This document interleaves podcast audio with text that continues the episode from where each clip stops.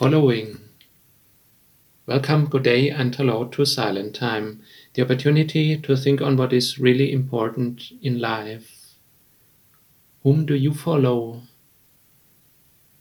People of all times have followed others, followers, follow a certain kind of a principle or leaders or stars those who are very good in doing something, good in talking, good in singing, good in sports.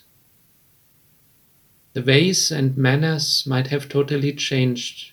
They might change from generation to generation.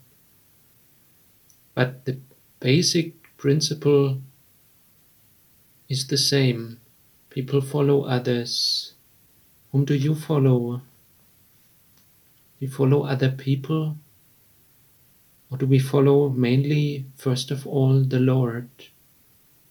Deuteronomy 31, verse 8 It is the Lord who goes before you. He will be with you. He will not fail you nor forsake you. Do not fear nor be dismayed. If we follow God, then we are well off. Then we have the best one to follow, who takes care of us. He knows us.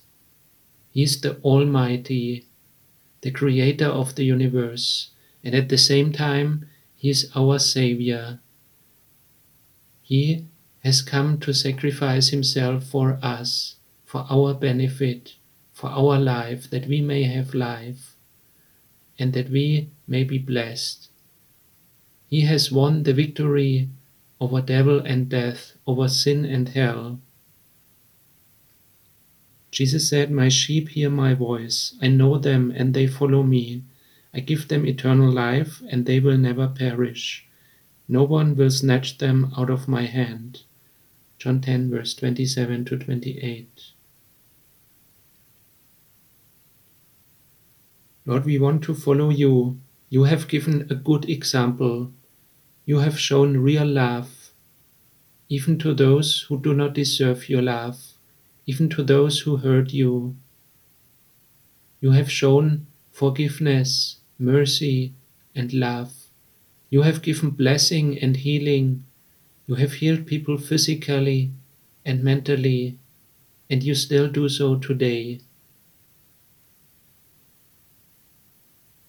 Thank you for all that you have done we do not deserve to follow you, and we ask for forgiveness where we walk in the other direction, where we follow other things, where we give things or other people a higher priority than you. You deserve the highest place. Thank you that we can always turn to you.